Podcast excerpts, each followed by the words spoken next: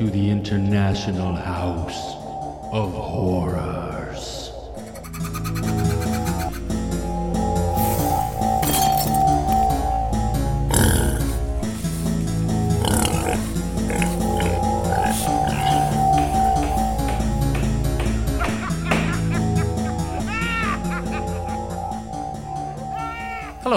Valued guests, and welcome back to the International House of Horrors podcast, your sanctuary of spooky for all things terrible, horrible, gory, bloody, and the macabre. I am one of your curators here at the house, Joe Merle. And I'm the other one. I'm Josh. Hi. And uh, Josh, you had a uh, you had a cool uh, experience this weekend, from what I understand, man. You guys had a little uh, little film festival going on. Um, Yeah, we yeah we have a we have a small uh, film festival right here in our in our biggest town uh, close to me. So uh, we decided I didn't have a whole week of time, so uh, we decided we'll just take Thursday, and I went and saw eight movies total on Thursday in cinema. that's awesome. It was like four shorts and four long ones, and uh, it was it was lots of fun and all German movies uh, and Austrian, yeah, but still German to me. Austrian, and- still German. You Austrians don't count. Everything's German. well, they Um, talk German, so it's no, no, I, I, yeah, I am well aware. There's, there's times some when uh, I'll read something on IMDb and what it's listed as. You know what I mean? And I'm, I can never, t- I could never tell you the difference if I watched an Austrian movie or a German movie.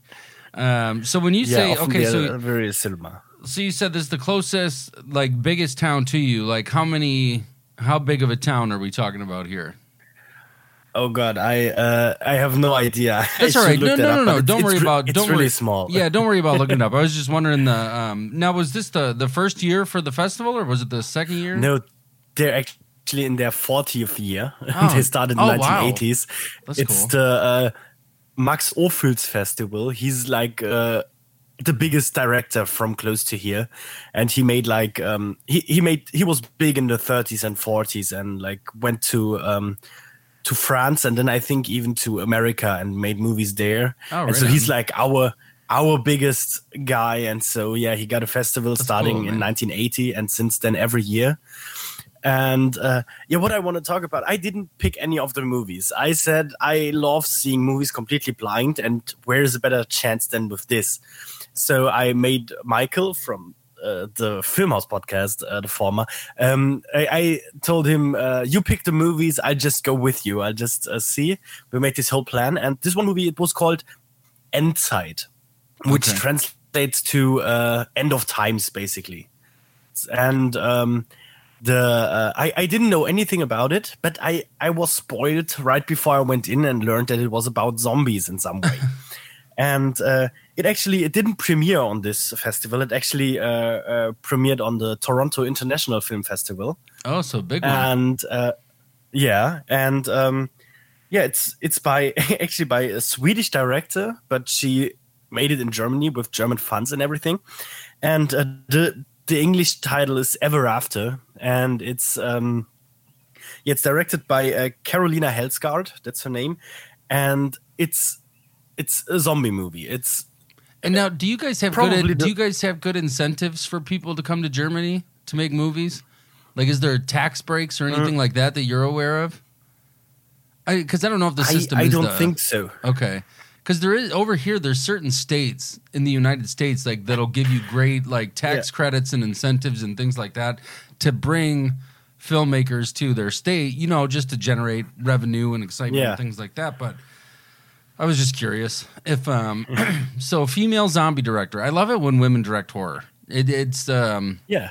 you know, I like it when anybody directs horror, but uh, be, because it's something for so long you really didn't, you really didn't see too often. We did get that. What was the one from last year? Was it XX or XXX? I think it was where you had the Uh, yeah, XX. XX. yeah, Yeah. you had the four um, little shorts, horror shorts by female directors. But Mm-hmm. um, anyway, I'm I'm sitting here talking about female directors, and I really want to just know what this um, this movie's about. I, I, I did want to say that I think it's awesome that women are directing horror because it, yeah, no, it lends a different Yeah. eye to it, and we get some new stuff. So, was it any good? it was really good like i i completely recommend everyone to check it out when it comes out i know they plan a theatrical release at least in germany and since uh, they already released it on the Toronto International Film Festival, I'm guessing they also want to go international and show it, at least release it somewhere else. And um, yeah, um, what's really great is this movie. Not only does it have a female director, but also I I don't I'm not even sure if there's any man with a speaking role in this movie, other than one old uh, man. Yeah, I think it's all like the two leads are two two girls who. Um, so the, the story of this movie is um, there's all, all of the world has uh, is, has been run over by uh, by zombies. There's only two cities left, uh, Weimar and Jena, and they're connected by a train. Weimar does just uh, kill everyone at sight, so no one gets in. And uh, Jena, the other city, they have a um, uh, uh, th- they have a drug. Um, they they are working on a on a drug to uh, to cure on a cure for the zombie virus. And uh, so these two girls um, jump onto the uh, onto that train that connects them. It's a completely automated train that brings um, that brings food from one place to the other and all the stuff they need. And they jump on the train to get to Jena. They are come from Weimar and try to get to the cure, basically. And we don't know why they they jump on that uh, on that train, but they both do. And uh, then suddenly the train stops in the middle of the tracks because it breaks down. Okay. and then they uh, try to make the rest of the way by foot. And uh, it's it's just really good. It's it's a classic uh, zombie movie. Not about the the big group of survivors but just two girls trying to get from one place to the other and trying to get over the zombies on the way It sounds like And- East and West Germany in the 80s. Trying, trying to get from one place to the other. One place will shoot you on sight. The other place is trying to be uh, find a find a reckoning or a, a cure for what's going on in the world. May- maybe that's maybe that's where they came from That's why she did And- it in German. They're like they won't even understand what's going on. I'll trick them, but they'll know this story already. They, they know this story. Um, anyways, Yeah, but- um, so so And how was what's the- really interesting Oh, go ahead. yeah No, go ahead. Go Yeah, ahead. what's really interesting is um, that it's also like the, not only is the most of the cast uh, female, also I think there's only one male producer, all the others are females. The writer is a female, and she actually a female, a woman, Yeah. and she actually um, she actually wrote a graphic novel for her master's thesis. I think she was uh, allowed to write a graphic novel. And that was this novel. And then they made it into a movie and she wrote the, the script for the movie as well. So this is like it's the creator from the beginning. She worked close with the others. And uh yeah the music is by a woman. It's it's all female all the way uh, That's down. Cool. and that's and it's it's really good. The um the special effects uh, are uh, are good. Like it it doesn't look uh cheap it doesn't look bad there's not too much gore like you don't get the the typical intestines thrown out scene Right. but you get some good gore so was um, it was it um was it any CGI stuff or was it all practical? no uh, uh, mostly cgi i think but Okay. like uh well practical effects like on uh like wounds that happen they are practical but for the most part i think like there's there's the- it's uh, mostly like people getting shot and things that that are cgi of course but the zombies look uh, practical as well Oh, right on, man. I'll have to. Hopefully, it does get a get an international release, and I can yeah try i and, hope so too and try and check it out. And you know what? I, I honestly I believe like if once you said she wrote it for her master thesis, I wonder what the topic was, like what she was writing for, and it makes me Um, curious if uh there wasn't some undertones within this thing. Like tell a story through you know what i mean? The same way but people have been doing that for years and years. I mean and it, essentially those ideas helped start the zombie genre with romero trying to Yeah, you know sure. this social commentary and and looking at the the socioeconomic and political aspects of the world and putting that into putting that into movie form and especially horror form. But i am interested in seeing this. What was it called? Give me the title one more time.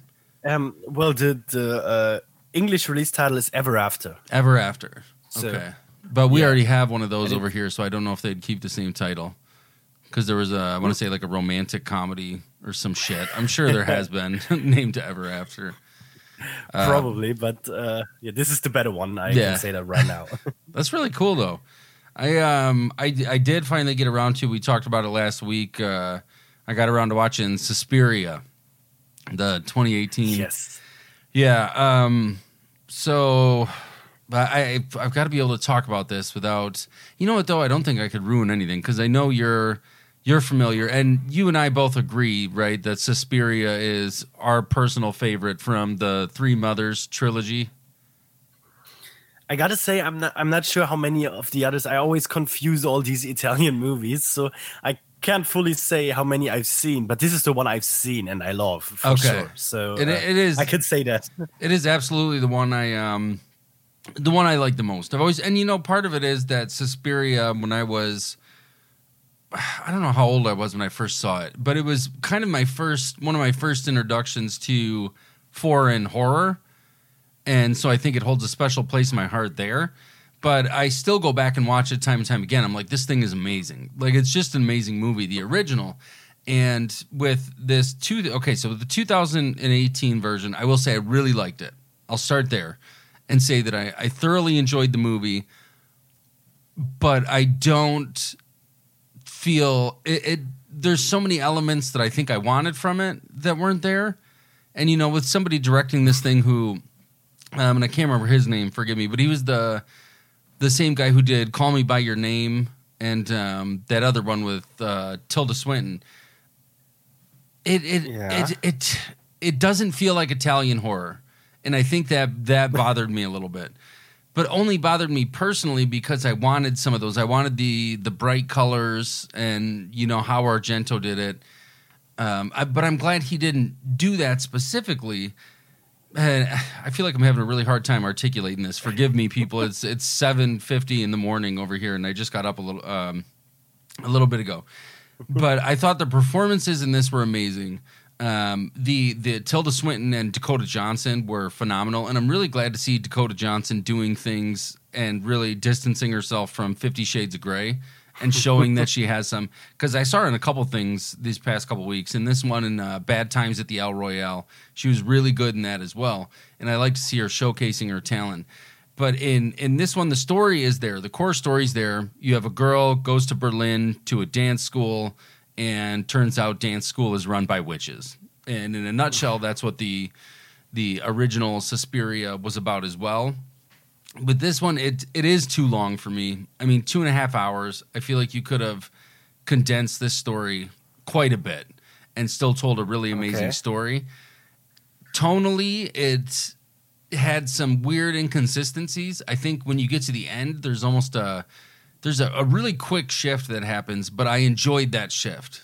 But for for some people, I think it may you'd be like, okay, what you know, what kind of movie are we watching here? Like you went from one thing the whole time, and then um, not completely in a different direction, but kind of went in a different direction with the movie. And I would say my biggest complaint about the whole thing, and I don't know if it was intentional. I tried to do the research last night. I couldn't find anything on it, but this was composed and scored by, and I can't remember which band member it was uh, from Radiohead. I want to say it was the I- I'll look it up. Um, Um, yeah, see uh, Thom Yorke. Yeah, okay. So he did the he did the score, and you know uh, the original one. It's hard to compete with Goblin because Goblin and Argento work together so well. But he almost pulled the the piano piece directly from the Beyond, from Fulci's The Beyond Oh, which which is really weird because the Beyond is uh, you know I'd probably put it in my top ten horror scores of all time. The Beyond has just okay. It's amazing, and you've seen the Beyond, right? I'm not sure. You send it to me, but I don't think I've seen it yet. You- actually, I I'm gonna start sending you pieces of shit in the mail until you start watching some of these movies. You've got to see the Beyond. Um, I but oh, so okay, do me this favor, but and I don't know when you guys are getting the release of Suspiria. I don't know if there's a date yet for it when it's coming out. Over I looked there. it up. I haven't found it yet. Okay. Well, when you do get a chance to see it, watch the Beyond first because you've got to hear the score. Because and I don't know if it was on purpose. I'm trying to find more information on it to see if he intentionally use something so similar to you know it's kind of it was so close in the way that under pressure and ice ice baby are close and you know and but vanilla ice swore up and down like no mine goes dun dun dun dun dun dun, dun. and theirs goes dun dun dun dun dun dun dun It- it- it's Yeah. it was remarkable how close these two things were and so i want to know if he did that on purpose or if not because it was his first time scoring a movie but it felt like a direct ripoff. But as a whole, overall, I really liked it. Um, if I was ever going to go and pick a Suspiria movie, I probably wouldn't grab this one. I would grab the the original one. Original. Uh, but I think it's worth seeing, and it is one I'll probably watch a couple more times over the next few years to see if there was some other more subtle stuff that I missed. The camera work was amazing. The set design was beautiful. It, it was very well executed. And I think if you just pulled the Suspiria name off it and put almost any other name on it, people would still enjoy this movie. Like you, do, it doesn't even need to be directly tied to Suspiria. But they they did pull in a little more of the lore. I think that was good, and there's some some really beautiful uh, action esque sequences, and um, the dance sequences were just amazing. Like it, they really were emotional watching these women dance. So it was it was good, man. So I can't wait for you to uh, to check it out. Yeah, I missed it in the cinema. I'm waiting for it to get released here so I can watch it. So uh, I gotta ask though, I've heard that it's uh, mostly in German. Is that true? Yeah, yeah. There's um it was actually really neat how they did it because it's I wouldn't say mostly in German, but a big majority of it is in German and German and French. But it was weird because the whenever they speak German, the subtitles have a red drop shadow, and whenever they speak French, there's a blue drop shadow. So they even separated the two languages in well That's just awesome. Yeah, just like the the original version, the '77, it all takes place in Berlin. So it's yeah, Yeah. Makes sense. Yeah, but it's um it's good, man. So yeah, you would even be able to watch it easier than I did because you'd have to read less subtitles. yeah. I don't know how Um, much French you also- speak, but there is the majority was Uh, German. I, I learned French in school for like six or seven years, but I don't speak any of it anymore. That's all right. Uh, uh, by the way, I just looked it up. Yeah, I uh, I saw the Beyond. I just um, it's it's really hard with all these Italian movies because they all have different titles in German, yeah, like completely different titles, and also completely different titles in Italian, and they all mesh together. When like I, I gotta read into it again to see if I've uh, really seen it. Yeah, because especially with that stuff, you know, City of the Living Dead and the Beyond, and um, even with opera and Suspiria, the, uh, the Mother of Tears, they they do tend to. It's like, okay, which movie did some of this stuff come from? The Beyond Yeah, is my and- favorite Fulci movie, though, so I think it sticks out. I've probably seen The Beyond 15, 20 times. It's one that I I watch a lot, and uh, that one, and I think Zombie might even be more well known than The Beyond, as far as a global audience. Yeah, but in regards Zombie to the is titles, probably the biggest. Yeah, you're right. There there are so many titles for these movies. It's ridiculous, and it's yeah, it's like God, one title over here. Oh, it's over here. It's Zombie, and it's called Zombie Two over there, and it's The Beyond, and now it's the Seventh Gates of Hell, and there's there are a lot of titles. I'll I'll give you that one. You are right. Yeah, there, there was regard. this one that I that I really wanted to watch for a long time. Uh, Deep Red. Oh, the Deep original Red's good. title is Profondo Rosso, Is it? but it's called Deep. Yeah, Profondo Rosso, uh, which is Deep Red. But uh, then I randomly found this movie on uh, um, uh, Tubi TV when we had that over here. It now went away, but we had it, and uh, and on there there was this movie called The Hatchet Murders. And I looked into it, and then I found out The Hatchet Murders is Deep Red, and it's it's it's just completely crazy. And um, yeah, yeah, Deep Red's good. It's uh, but you're right. Yeah, Deep many Red's many really good. titles. uh, so yeah, Suspiria definitely worth the watch as soon as you get an opportunity. Check it out. Uh, and so you know, let's. Uh, I'm I'm very interested in how today's gonna go because Yeah, me and, too. And I'm gonna let you kind of drive the conversation. This was yours, um, your topic. You brought it to the table and you said, "Hey, why don't we do this?" It is a a conversation that I am excited to have, but I am interested to see how it goes. Uh, you wanted Yeah. to to I'm, jump I'm a in bit and scared. you wanted to jump in and talk about the Blair Witch franchise, and and I guess we can call it a franchise. You know, three movies. It it was a global phenomenon. There's been a few documentaries that I think we both had a chance to watch. A different kind of little expose Yeah. documentary type uh, type um, piece about this this series of of movies. Um, so we go ahead, man. Let's just let's just do it Yeah. and and see where this thing goes. So, so to to lead into this conversation, I I liked the Blair Witch for sure. And I also had seen the second one, The Book of Shadows, and I know everyone hates it, and I feel kind of different about it, but we're gonna talk about that. And uh, just a few, just a week ago, maybe I watched the the most recent one, The Blair Witch, um, And that was and 2014, I enjoyed right? that. 2014, Uh, I think 2016. was 16 I was it 16? 2016. Yeah. The Blair Witch. and I, yeah, the Blair Witch. Uh, well, I, I think it's just called Blair Witch, but uh, yeah, I watched that one, and yeah, I, I, I thought, hmm. So now I've seen the whole franchise. We could talk about that because there is stuff to talk about.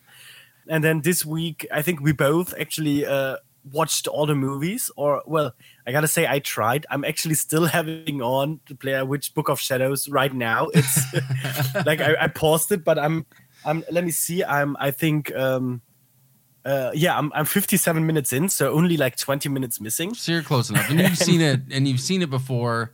The I've seen it before, yeah. Yeah, the the first one I have seen probably 60 times. It is so I will say that about the Blair Witch Project, the 1999 Blair Witch Project. I still absolutely love this movie. I think it's I think it's It is. great. I think it still holds up. Um, you know, and rarely and when I watched that um the documentary about it and let me just let me look very very quickly i think it was called making ghost stories i just got to get my my video Ah, thing okay. uh, it was creating modern ghost stories the blair witch project and it was only from i want to say last year or the year before when this came out it's on amazon prime right now so if anybody's got prime in the states i don't know if it's on your prime over there but it was I think I looked for it. yeah, three of the filmmakers sat down at Library of Congress, were interviewed, and talked about the the making of the film, its lasting impact, and the way they described it. When well, actually, they had two of the filmmakers and the woman who was responsible for creating the lore. and when I say creating Okay. the lore, she, I mean, it was phenomenal how she she did all this stuff. I mean, creating the website and then putting all of this kind of false truth, you know, a mix in between information out there into the world. But they described it and they said when this movie came out, it was described as the first viral video and the first viral movie hmm. where word of mouth truly carried this thing and lifted it up and, and put it on a new, put it to new heights. So the Blair Witch I had seen in the theater and then have watched many, many times since. In a nutshell, I don't think it's one we have to get into the plot too much because I feel like most people have have seen this movie. Yeah. But the reason it's still scary to me is the same way that Jaws is scary or can still be scary due to the shark breaking. They were so constrained by their budget when they made this thing, they couldn't show you really anything. They had no money to show you anything at all. So so much of okay, what's the witch, you know, is left up to the to the imagination, which I think works really well because you're still like, well, okay, what's in the woods in in Yeah. Burkittsville? Yeah. Um. So I, I gotta ask because uh, you're you're a bit older than me, and I I saw this movie like um when I was like 14 or 15 when I got into movies. So I saw it really late, basically. And um, you just said you saw it in the cinema. I've recently listened to a podcast of a guy who also saw it in the cinema, and he said, for at least a moment, he just believed this was real because everything you heard about it so far was this is real. And then he went to the cinema and it felt very real. Did you get into that like that at all? Like, uh, Absolutely. Did- absolutely. And after hearing the filmmakers talk about it, I I understand a little bit more why you know this. And and I think we and I agree with them after hearing them describe it. I was like, okay, that makes that makes more sense. And you think about a modern Slender Man and things like uh, the internet, you know, kind of folklore that's that's been born recently, we want to believe that it's real, and and you want to go into it and and knowing that this thing is real. And at that time, the internet, for the most part, was still in its infancy. It wasn't the internet that we know today. So there wasn't a ton of fact checking and being able to really quickly be like, no, this isn't real and this is why. And they did an amazing job making it feel real. And I had never been to a movie before that just starts and then stops. you, no credits, no nothing. It's just like, okay, Yeah. this is the recovered footage that we got from from the movie and and they did such a good job executing it in that they said they had filmed so much of this movie and only kept the pieces that felt genuine anything that felt fraudulent or actually acted they pulled out they put all the genuine pieces together and then built some of the story around that so it wasn't even this this long narrative that they had figured out. They said okay this looks real this looks real this looks real and that looks real. And they left all that in there and then built a lot the rest of the story uh, kind of around the pieces that they had. So the movie really did feel like you were watching just real people. It never felt like they were acting and sitting down in that chair especially someone who loves horror the way that I do you want to believe that these things actually happen because that's Yeah. it's almost a justification and like see yeah horror in the world like it could be real and so yes for for quite a while and where i grew up it was we lived on on 10 acres of woods that was like a half a mile back into the woods. You had to drive back a half mile into the woods and the whole house is just surrounded by woods. So i was also a kid who grew up in the woods you know day noon night. We would be out in the woods playing. Yeah. and even as as teenagers we spent all our time in the woods. We'd go wander the woods camping hiking whatever we might be doing. So there was that connection to the the environment of the blair witch project that i had as well and so i did i did i i believed i was like this could possibly be real now maybe somewhere deep down in my heart i knew it wasn't but i didn't want to listen to that part of me i wanted to listen to the part that that let me know it was real Yeah, because I, I really got into it. I knew everything about it before I watched it. Like I knew this is a fake movie. That's the first found footage movie. It was a big deal at the time, but I, I still really liked it. And uh, just rewatching it now to add on what you just said about it all feeling so real because it, they just took the real parts. I uh, watched a movie a few days ago with um, with audio commentary by the directors and the producers, and they talked about how they uh, went along with this, and it's really interesting that they basically they just sent them out into the woods with a with a with an idea with an outline.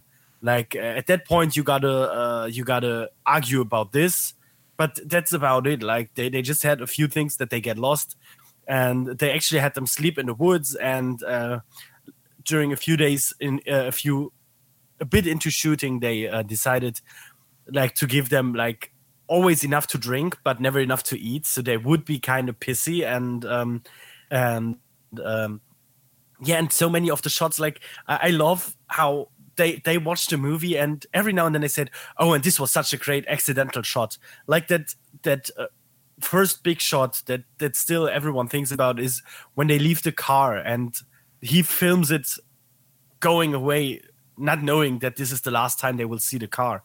And that shot was accidental. That wasn't planned. He just that just happened that way and they put it into the movie because it looked awesome.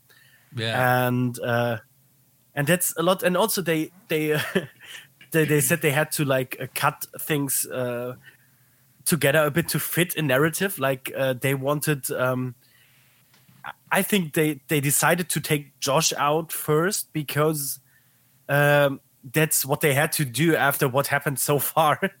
because they they actually wanted to take Michael out first, but that just didn't fit uh, along with what what's happening all the time. So they took Josh out first instead, and then it was also like they they basically took uh, took Josh and then. Uh, took him away took a few more scenes with him and he went home like he wasn't he wasn't there anymore and uh I, I think that's all really interesting that they they basically went about making an actual documentary basically about people being on the brink of reality in the woods and uh yeah they, they only reach uh, had to reshoot a few times because of course reshoots in a real feeling movie are kind of shitty right but um, but they, they had to do it every now and then because something went wrong. But uh, yeah, it was. Uh, I, I think it was genius. Also, that they they like they told the people a little bit now something is gonna happen, and this is the way you have to go, or else you'll poke an eye out with all the sticks when you run away. But they uh, they didn't tell them exactly what was gonna happen to have genuine reactions, and so most of this movie, the people reacting are actually reacting to what's happening. Right, because it was uh, there's some terrifying elements with the the tent shaking and the the voices out in the woods. You know, they'd hear these these sounds out in the woods, and they, from what I understand, listening to them speak, they wanted to almost make it how Book of Shadows was made, where well, I shouldn't say Book of Shadows, not how Book of Shadows was made, but almost more in line with, I would say, Cannibal Holocaust where you had a, a, true narrative going on at the same time and then the documentary being made at the same time, kind of going Oh. back and forth between the two. But they kept doing it and they would try it. And they said every time they tried to edit it together, it just didn't feel real. It pulled you out and made you feel something different. Excuse me. It pulled you out and made you feel something different. So that's why they stuck with the actual documentary style throughout the entire movie because it made it feel like a, a real experience. And I think that's why it still does feel the way, even knowing what I know now, it's still such an amazing movie. And I think very different than paranormal activity. And again, this was some of the stuff I learned watching them speak. And, you know, they said with paranormal activity, if you go back and watch it, and Cloverfield and those newer found footage movies, they had the narrative done from the beginning. And with the Blair Witch, the narrative wasn't there. Like, it, and they had to figure it out along the way. And because those movies were made so differently with a, a logical starting and ending point, whereas the Blair Witch didn't have that, that they were, it, it tells a very unique story and I think makes it even feel a little bit more real because it wasn't a story that was fully fleshed out and ready to go. And they spent a lot of time talking about the ending. I know my copy has the the different endings on it. I don't know if yours or if you've seen all the Uh, the various. no, I endings. haven't. Yeah, I there's don't some- think I have. What? So the the one I remember more than any of the other ones is actually him hanging, like he's hanging in the room in the in the basement, and uh, but I think the ending they chose to, and there was one other one, and maybe he attacks her, but I just remember the one where he's actually hanging by the neck. But the I think the ending they went with was just so it was so creepy of him just standing in the in the corner. Yeah, it was really effective. Yeah, it was good. It was, yeah, and uh, yeah, it is really scary, and like that's that's where they fully went shaky cam, and you, for most of the time of this ending, you didn't see anything. It was just like, oh, and suddenly a glimpse of him standing there, and then back to shaking and uh, screaming. But uh, it it felt like it felt like you would be there. Like that's the way you would react when you stand in the woods and you see your missing friend in a corner. Uh, yeah, and he's just standing, and then they've established all the lore up until that point, and that this man made them stand in the corner because he couldn't stand the kids watching when Yeah. he would murder the other ones. Um, so the first Blair Witch Project, I think, is it's still just a, a great movie. It's it was foundational in the found footage movies that we know today. There were the cases before, like I said, Cannibal Holocaust. I think is probably I, I don't know if it's considered the first, but it's damn close to one of the first Yeah. found footage movies. Because Yeah, in that and, movie, they, uh, they actually find the footage. Like it is found Yeah. footage. They find it, and then you get to watch these tapes as you're going throughout, and then you see the the other narrative going on along at the same time. Yeah. And another one uh, where it's really interesting uh, that, like, I think just a year earlier, uh, we got the release of a, a year before uh, uh, the Blair Witch Project, we got another release, another found footage movie that is basically the first of this kind. Because even though, uh, like you said, Cannibal Holocaust feels like a found footage movie, it's also it's clearly got a, a movie around it. Like Mhm. there is, they find the footage, but uh, the, the footage of the guy actually looking for the people and what happened. Uh, that's a normal movie it- that doesn't it- feel as much. It does have that, but at the same time, with I think some of the elements of people not knowing if it was real or not kind of Yeah. started with Cannibal Holocaust because everybody's for read sure. the stories about you know those guys having to go to court and the director him hiding the the actors for like six mm-hmm. months and saying okay just Yeah. just lay low because that'll help this thing gain gain steam and gain momentum. So there were some of those Yeah. elements as well as nobody really knew whether or not it was, and I think that's what the whole idea of found footage really, if you just, I mean, it's bare bones, is the idea that somebody found these tapes and what is on the tapes truly happened. And Yeah. if the audience, if you can really make the audience believe that, then you you've done a good job.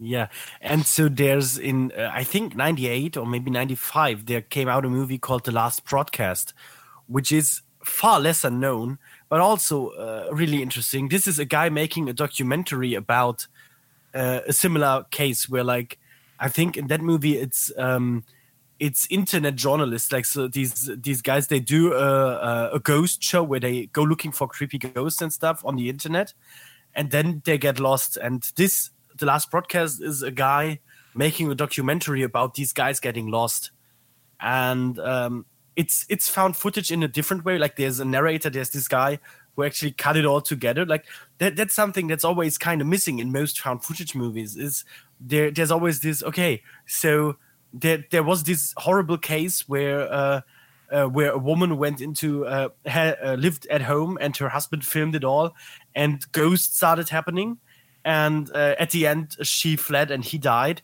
and someone took the footage and cut a movie out of it it's always kind of like it you, you you think it's found footage you you believe it at the point but when you start thinking about it it doesn't really make sense that there's someone sitting there cutting it all together and making it seem extra scary um Right. and so with with and the same with Blair Witch Project really. Like why would they make this this movie out of these people uh, uh, uh horribly dying in the woods with, with a witch? And, And uh, with you- the last broadcast it's a guy making this documentary.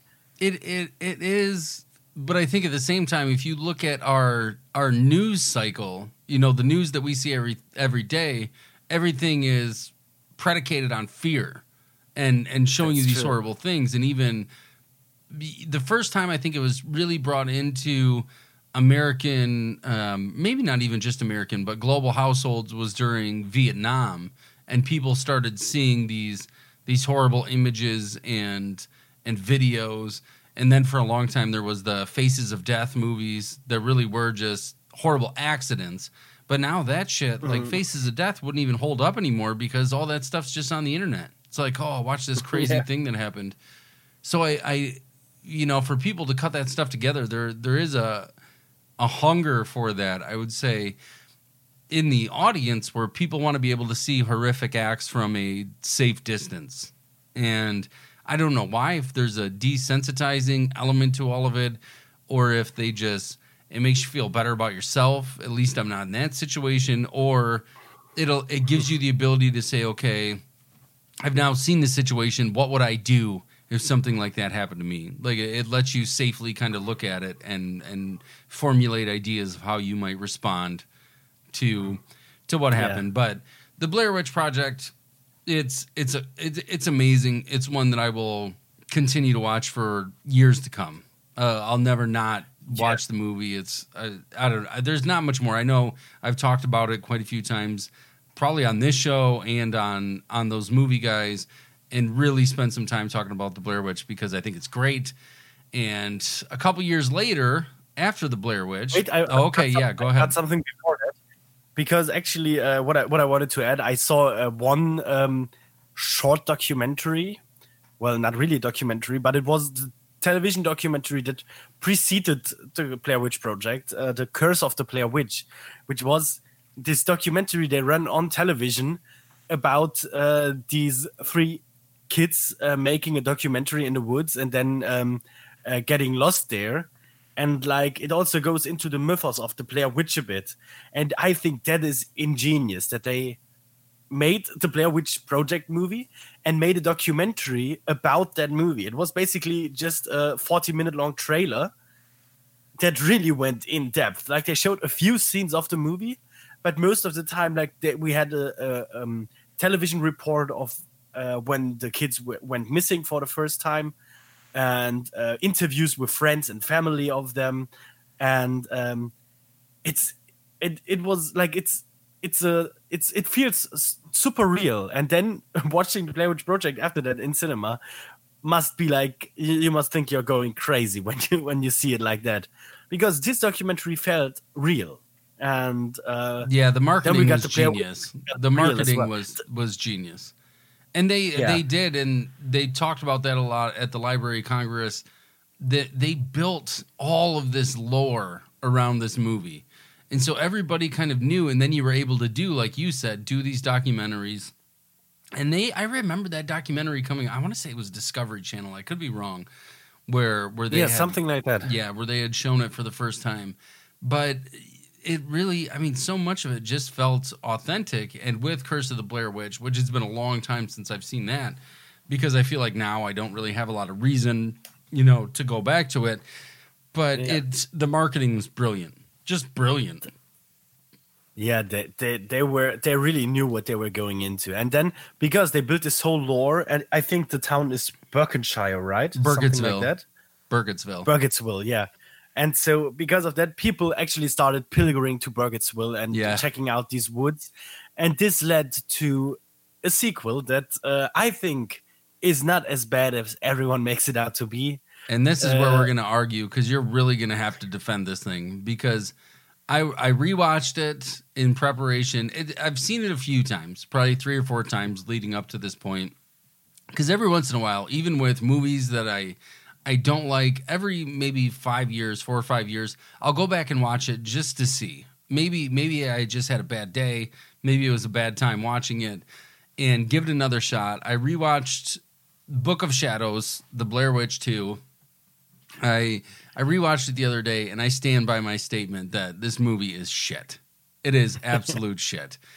And so, So- I'm going to let you give your reasons why, and then and then maybe we can discuss a little bit about why I think it's it's hot Yeah. garbage. we we, we got to get into it first uh, for anyone who doesn't know because this is the lesser known of the movies Um, Absolutely. this is a, a sequel that's not like the, the director okay i watched the director's commentary and he sounds very uh, pretentious about this movie and um, he actually uh, but i i think i agree with what he said he said this movie is uh, basically a postmodern horror movie. Because it does it, it's not a, a postmodern sequel even. Because it's not um it's not like a follow-up like 20 years later the brother and uh, the brother goes to find her or something. That would be a stupid idea. Instead instead they they went with um the movie came out everyone loved the movie and people started pilgering to burkittsville I Yeah, Burkittsville. forgot it Yeah, again. yeah, you got it. burkittsville to uh uh, to to see what's going on there. And in this movie, he basically the movie is commenting on the first movie in the franchise, and um, it's nothing like the Blair Witch Project. And I think that's what um, that's what annoys most people. That's why most people go right away that this is shit because like if you watch if you watch Paranormal Activity, you want Paranormal Activity two to be basically the same, just go more into it. While Blair Witch Project Book of Shadows is basically, um, yeah, there's these people going there, and then something happens to them. But this is a normal movie. This is like uh, really well shot, actually, with like uh, drone footage and uh, yeah, good cameras. There, there's no. Uh, there, there, there's nothing like uh, Blair Witch Project in this movie. Like there, there's no found footage. Even well, they they kind of find footage. I think of them uh, uh, find- doing this party yeah. at one. So, but it's the people in the movie finding footage about themselves, and uh, I think in general it's just uh, um, it's it's it's not a perfect movie. It's not close to the Blair Witch Project, which changed history, but it's uh, it's not a bad m- movie. It's a movie you can watch. It's got a uh, it, I think it's got an interesting story. The gore isn't is okay, and uh, yeah. So I I think it's an enjoyable movie. You just have to see it from an you, you have to go into it knowing that it's a completely different movie. That you're in a that you got to be in a different mindset because they didn't want to do the typical okay let's make the same movie again just uh just a year later no they, they decided let's do something completely different and yeah, that's what I like about the movie. Now, your turn. Okay. the Book of Shadows, I will start by saying the the acting is terrible. Terrible in this movie, which can pull me out of almost anything. And I really like the guy who I can't think of his name. I should have had it pulled up. The guy who plays the lead, the primary guy who was in the the psychiatric hospital. I, Uh, Jeffrey Donovan. Yes, Jeffrey Donovan. I like him a lot. He was he's done some uh, some things more recently. I loved his performance in the the first season of Psycho, but I really like him. But what had happened with this movie, and I think the reason it's shit, is first and foremost, nobody. excuse me. Nobody expected the phenomenon of the Blair Witch. Nobody anticipated it was going to be this huge thing that you know this global phenomenon making 200 plus million dollars on a $60,000 budget. Nobody ever saw that coming. So the studio, you know, Artisan immediately well we got to make another one. And so this movie is rushed and I think you can feel that. And with what you said about the the commentary piece of it on the first movie, I can kind of see where he was going in that the way the first movie made us believe you know something that wasn't true throughout this movie they continue to reinforce the idea you can never believe what you see on the screen. You can never believe what's there. And they even say it you know they make some line like oh video doesn't lie. Video doesn't lie. And the people going to burkittsville the the plot of this movie i think is just absolutely ridiculous. And but for me there was so much of what made the blair witch good was that it was believable this the terrible acting makes it so unbelievable and so even as a even just as a regular movie you know you have the stereotypical goth girl the the wiccan um, the the other couple who are doing the research project and then the guy who's out of the mental institution in the insane asylum they all end up at his factory out in the woods that somebody sold him for a dollar which i don't know anybody in their right mind that would sell a a factory for a dollar and then you've got I, I don't even know where really the Blair Witch fits into all of this. I don't think it does. And I think this movie is 100% a cash grab. It, it was nothing more than a cash grab. They put the, the Blair Witch name on it. And I've heard it compared in the past to, say, Halloween 3, which I don't think this is comparable in that respect. In that with Halloween, they knew they were going to go anthology horror. That was kind of the idea from the beginning. But in this one, it's the the story sucks, the acting sucks, the I you know them like oh I'm gonna hey can you slow down that footage? Yeah, I'm cool like video guy. I'll do this real quick and we'll we'll check this out. and then him being kind of a, a douche to all of them. Go get me some coffee. I need some coffee. Bring me a whole pot of coffee. Um, just everything about this movie just didn't uh like nothing and and they departed so far from and i think this is one of those instances you know you said they they did a good job expanding upon it i think they completely abandoned the lore and you already had this essentially blair witch bible that had been put together about the whole history of all of this stuff and how it all played out and we really didn't get didn't get any of that. They showed up to the the site where the man had supposedly killed the people, and like you said, there was Blair Witch tourism going on the whole time. They tried a, a few times making it seem like they were talking to locals and the impact that this new swarm of celebrity for the town was having on the individuals who lived there.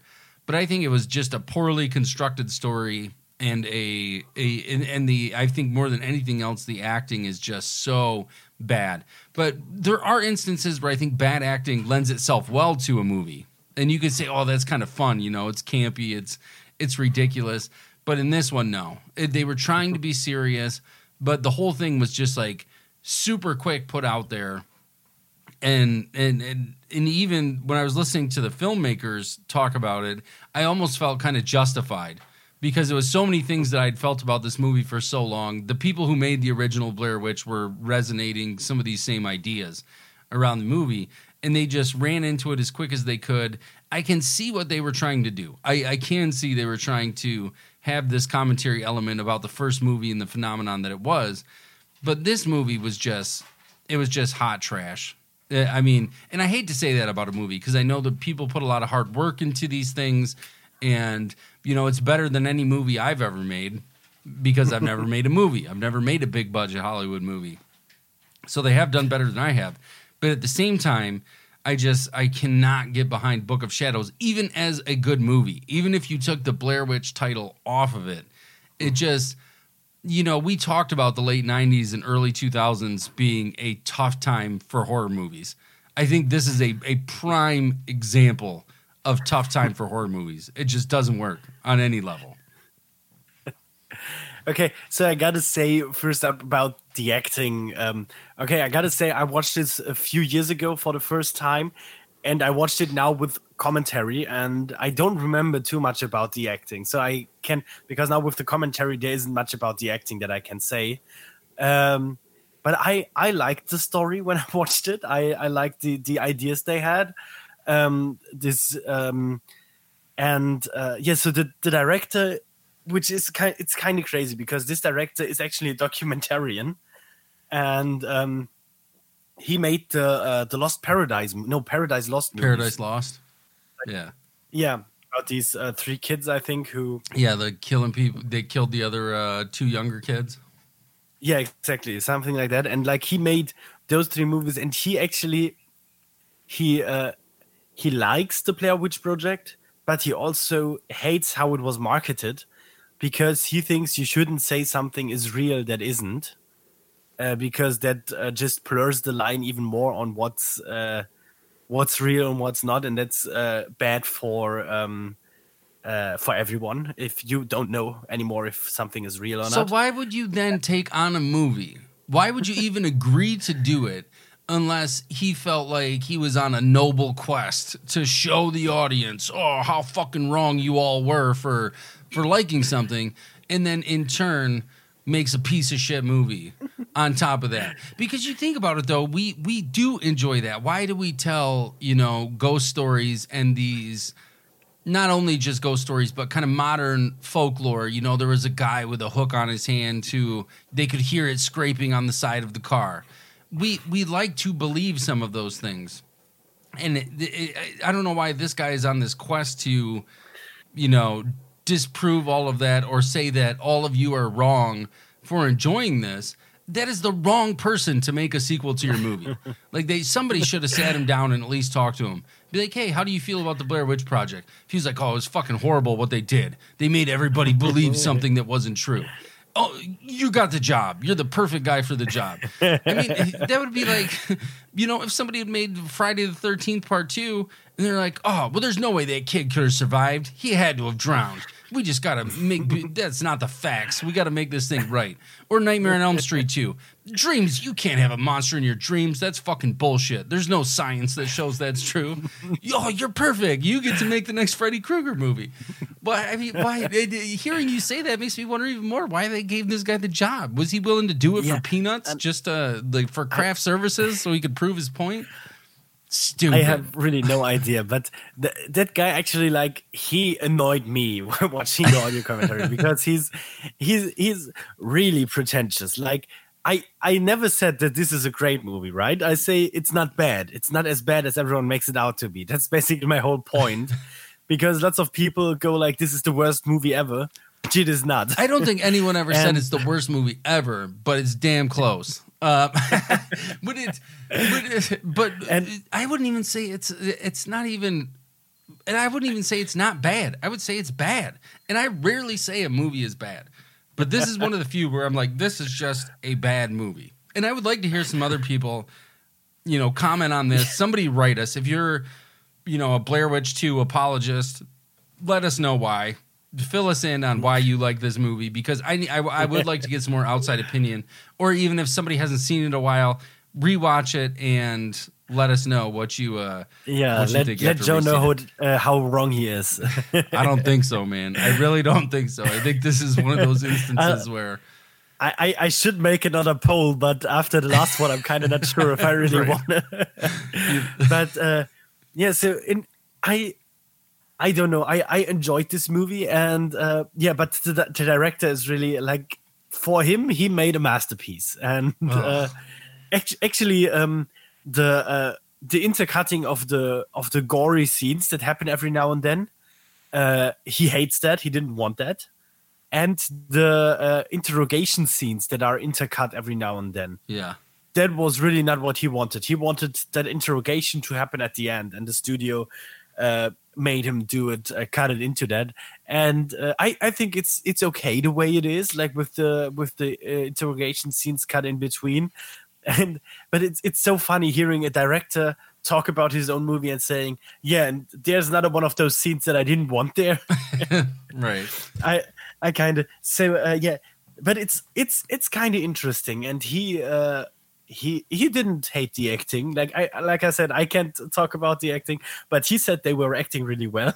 so, You need to you need to rewatch it without the commentary and just watch I think the so, yeah. acting because so much of it feels forced and and out of place. And this could be one of those instances, you know, maybe it's hard when somebody is so in love with themselves and they think no matter what they do, it's like, oh, that's great. Yeah, you did a good job. and, and then Yeah. you've got the other side of that coin. You know, you look at your Stanley Kubricks of the world who are like, we're going to do that 200 times until it's exactly how I want it to look. I feel like this guy eh, rarely tried with some of these actors and actresses, and and nothing against them personally. I think some of it is dialogue driven. It's the way it was written, where it just doesn't sound natural. The The words they're mm. saying just don't sound right. And if you have words like that, there's no way to deliver it. Even if you deliver it in the most phenomenal way ever, it's still bad writing, and it doesn't matter. The sentence sounds weird. Like however you say that sentence, it still sounds weird. But if he thinks he's like making this masterpiece, I just don't get it, man. I just don't get it, and I don't get Yeah. you for for saying it's not a bad movie.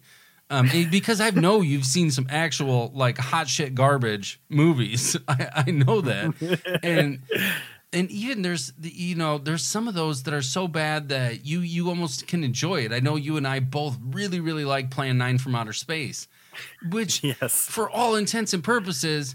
I mean, literally, you have an army captain. It's cut in with actual army footage of missiles, and you just have a guy standing in front of a white sheet with binoculars, looking up into the sky. But it, it, it, at least, I don't know. There's such a, I don't know where that difference is between this guy and Ed Wood. You know, Ed was, he was, I don't know if he just had more love into it, and he wasn't like you said. Maybe it is that this dude was just so so pretentious and liked to suck his own dick so much. Whereas with Ed Wood, he was so excited about it, and he was just like, "We're making a movie! Like, yeah, this is incredible. Let's go out there and make a movie." And even you know with modern stuff like Tommy Wiseau, for a while, and he still kind of does like, "Oh, it was intentional that we did it this way." At least he had a language barrier, and that's why you understand some of the dialogue being bad. But with this one, I think you know part of it is just that dude was.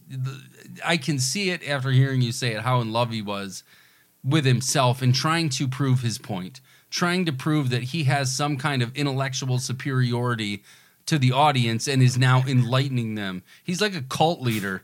Like, hey, let's all drink the Kool Aid. Or you already drank the Kool Aid. I'm going to wake you up. Your eyes, I'm going to re- remove the scales from your eyes, and you're now going to be open to this this world of cinema. And you were all asleep, but now you're awake because you've seen Blair Witch 2. Fuck you, dude. I don't want to hear about it anymore. Get out of here. Uh, you, you made a movie that's not good. I'm sorry. but uh, what, one more thing, what I found was really interesting that he talked about is uh, they were actually they, they weren't allowed to shoot in Burkittsville because there were so many people going there all the time that they just like said, "No way, there's gonna be another movie here. Get away!" so they had to shoot it somewhere else. You think the town would almost like that? I'm sure it brought in so much revenue to restaurants and stores and but then again, you don't want just a bunch of weirdos hunting for witches all the time. Like Yeah, exactly. And if that's all you're known for is a movie where three people Right. are killed by a witch, right. So, Yeah. Book of Shadows, yeah. Please give us your feedback. I want to hear from the uh, the audience on Mm-hmm. this one and the the the people who are kind enough to spend some time with us and listen to the show. I definitely want to hear what you got to say. Uh, okay, so Book of Shadows. I know that uh, we're running up against the clock here a little bit. We got about uh, 15 minutes, and I do want to talk about 2000. You said it was 16, 2016's Blair Witch. Yes, exactly. Directed, which is uh, we didn't even mention the other directors, but uh, well, now it's not loading for me. But uh, the Blair Witch 2016, I was interested in it right from the beginning, because it's directed by Adam Wingard, who uh, is uh, a mumblecore director. He made, um, I think, You're Next, yeah, You're Next Yeah. and The Guest, which are both great horror movies. Um, and uh, yeah, he made the Blair Witch remake, and so I was really interested in it. But then, shortly after it came out, like people were saying it's mm, it's it's not not good, and so I kind of I didn't watch it in the cinema and didn't buy it or anything. But now it's on Amazon Prime, at least over here in Germany. So I no on Netflix, I think. So I decided I'll just watch it, and I got to say, it's it's not world changing. It's not a new Blair Witch project No, but it wasn't bad. It, it's But it's a fun movie. I wouldn't about, even call it a remake though, because it was more of a direct sequel to the first one. Yeah, Yeah, did I say remake? yeah. I think you said remake. Oh, sorry, no, a sequel, of course. Yeah. Yeah, And and rewatching this one, like you said, it, it didn't change the world, but there's a lot of this movie I really like, and there's a lot of things Yeah. they did that that I think were were clever. And for me, what they did well was at least they tried to expand upon that original story, and and spent a lot of time with with the witch and the mythology behind the Blair Witch it, it is one that I did see. I saw it in the the theater, and then I picked it up as soon as it came out uh, digitally, and I've watched it a couple times. But when I re- rewatched it this week, it's probably been a good year, uh, year and a half since I had seen it. I, I think what works here well is the the acting is believable. All of the the characters do feel like they're they're people who could be out in the woods. Now there there's a couple moments where you kind of feel pulled out in there's always those elements in a when you get a found footage type movie where you say people don't really talk that way. But the truth of the the matter is is that in any movie, if people talked exactly how we talk in the the real world, it would get pretty boring pretty quick because we tend to have just a lot of filler dialogue in between deeper conversations. But with this one, um, and and should we? Yeah, we'll spoil this. We know we're talking about. People know we're talking about the Blair Witch. It's been out for a couple years. and I- I, think is there, is there something really spoilable about this one where where you could say uh, it doesn't make sense to watch that if you know that? I'm not sure. No, I think well the biggest spoiler part for me, and again, this is going to be a spoiler, is you actually get to see what what you believe is the witch for the first time. Even though it happens Yeah. in in really quick flashes, you actually get to see it in the the house once they show up there. But what I like about this movie is the manipulation of time and it, it helps to explain a little bit what had happened in the original Blair Witch Project, in that you know they could never find their way out of the woods, and in this one we get a deeper understanding of why they could never get out of the woods because the witch has this ability to manipulate time and space within the woods. Like once you're in there, it's almost like the witch is a part of the woods, and Yeah. and for a long time people have so closely associated, even, even modern Wiccans you know there's a, a close relationship between witch culture and nature they kind of almost go hand in hand yeah and so seeing the witch the blair witch be able to to manipulate these people and i, I loved it when i saw it in the theater i really enjoyed the scene the the first time the two kids that they met up with who had found the original dv tape the first time that uh-huh. they come out of the woods and they're all dirty and scared looking and they're like Yeah. how long has it been since you've seen us? And they're like, well, we've been fucking hiding for five days. And I was like, oh, that's good. Like that's I, I like that. and you know the the Yeah. watches go off and their alarms go off and it's seven o'clock in the morning, but it's still dark out It's and still night out. yeah. Yeah. how could we sleep until? I like those ideas. afternoon?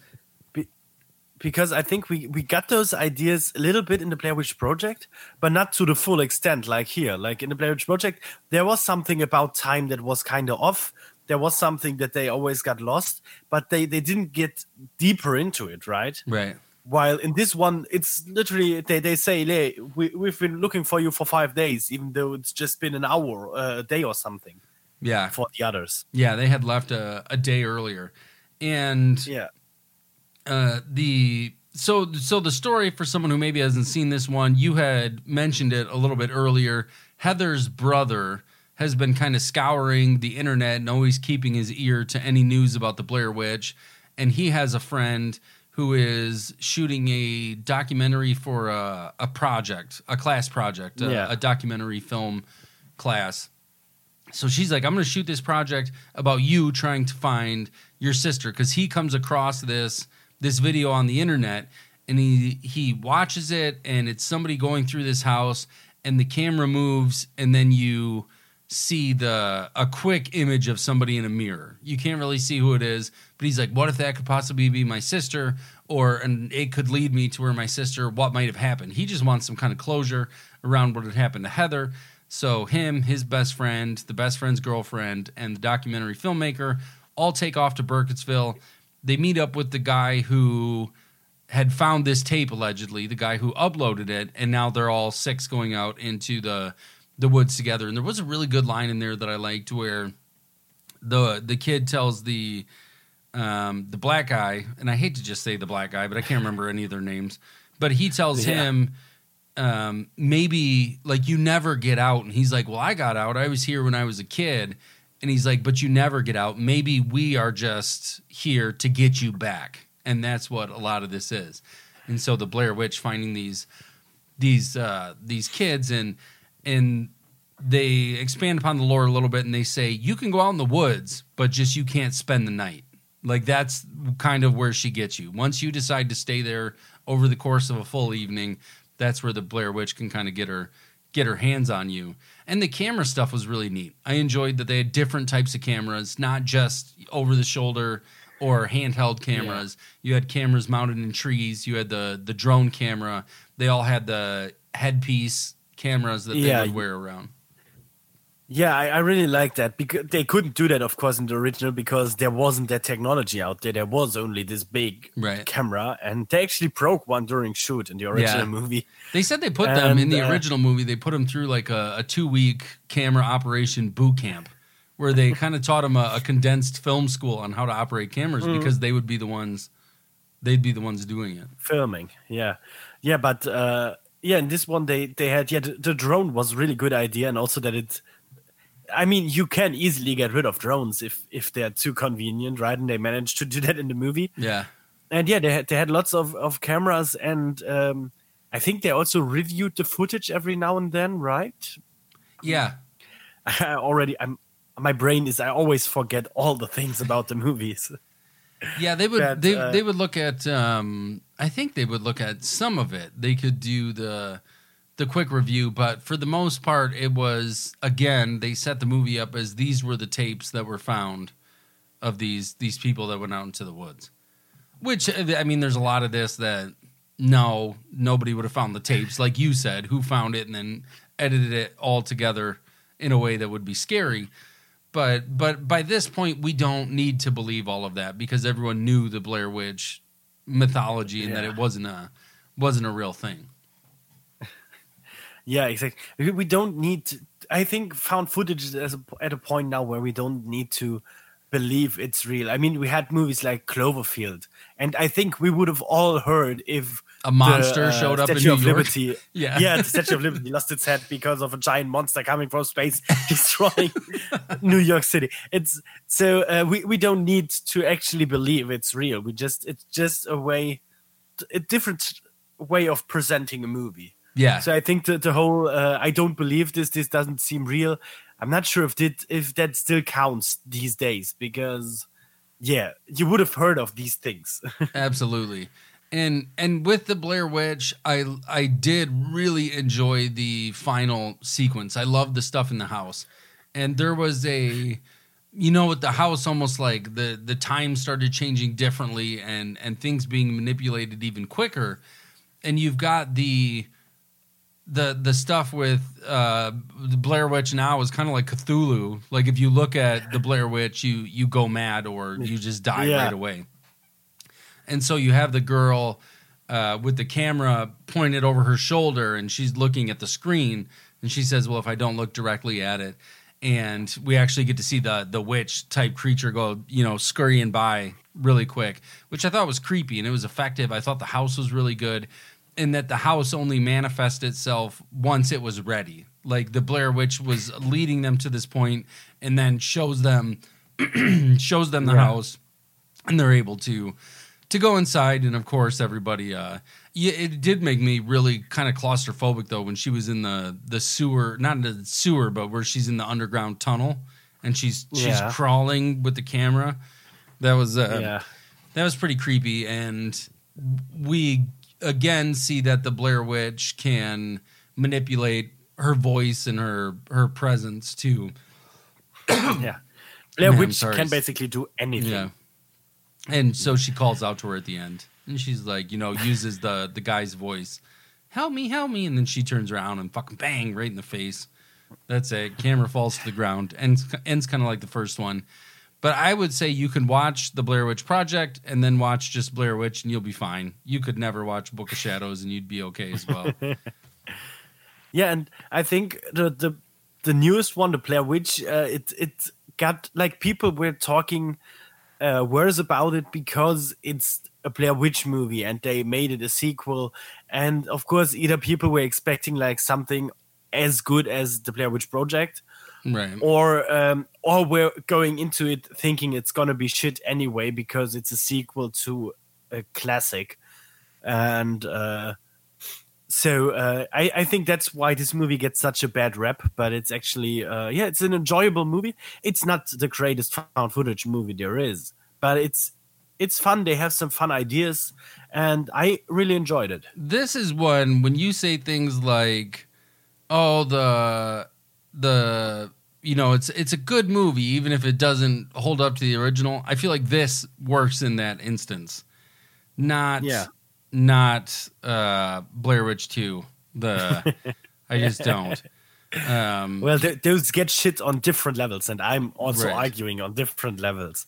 Uh, w- one more thing that I want to bring up about the most recent Blair Witch is something uh, because the one of the actresses seemed really familiar to me, but I couldn't place her, and that's uh, Callie Hernandez. And I looked her up, and her, her she only was in 15 movies so far, and um, the first one was as Space Babe in Machete Kills Oh, okay. then without even being called in Sin City 2 a dame uh, to kill for like she wasn't even credited. Those are both Um, uh, Robert Rodriguez, right? yeah exactly. Then uh, then the from dusk till dawn series she was in two episodes. Then in some short movie in a tv movie. And then following up in 2016 she was in la la land. She was one of the girlfriends tracy. Oh, okay. then in blair witch she was lisa. And then in the endless she was anna Oh, we both watched The Endless recently. Yeah, She's the, the the girl he's into, and uh, and then her next her next movie after that was uh, like well there was another uh, series called Graves I don't know, and then she was in Alien Covenant.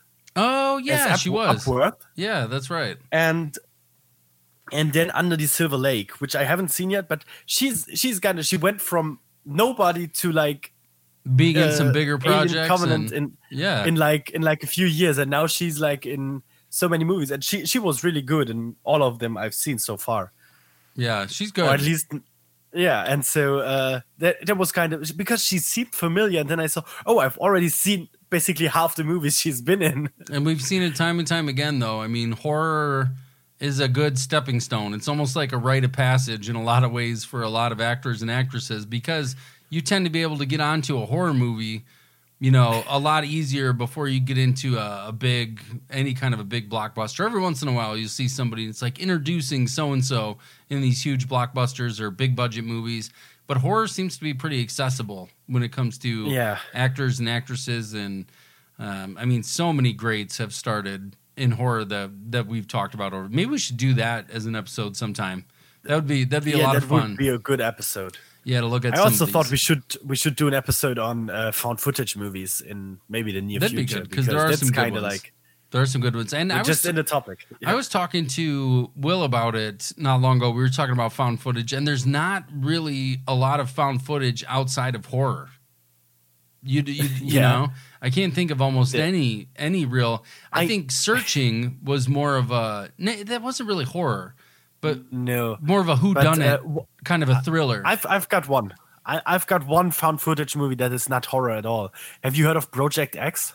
uh uh It's uh well, it, it's actually uh, a, like we watch it basically every year to party because it's uh, a movie about uh, a kid. Uh, his parents go away and he mm, uh, starts a a a home party, a house party in his house, and they just invite everyone and it goes crazy and like it's the biggest party in the town, and uh, the movie was made.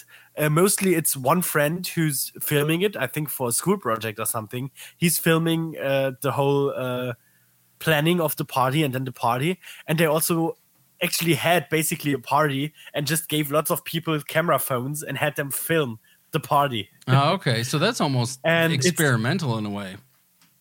yeah but it's it's really it's a really good uh found footage like not good it's fun it's really so much fun and miles teller is in it Oh, nice. I do like Miles Yeah. Teller.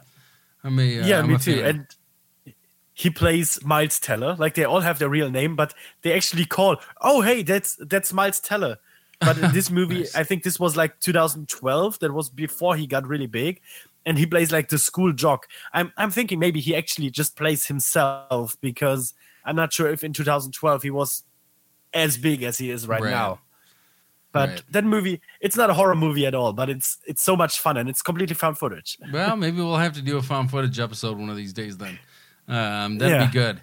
Well, all right, man. Well, it was um, it was fun talking about some Blair Witch.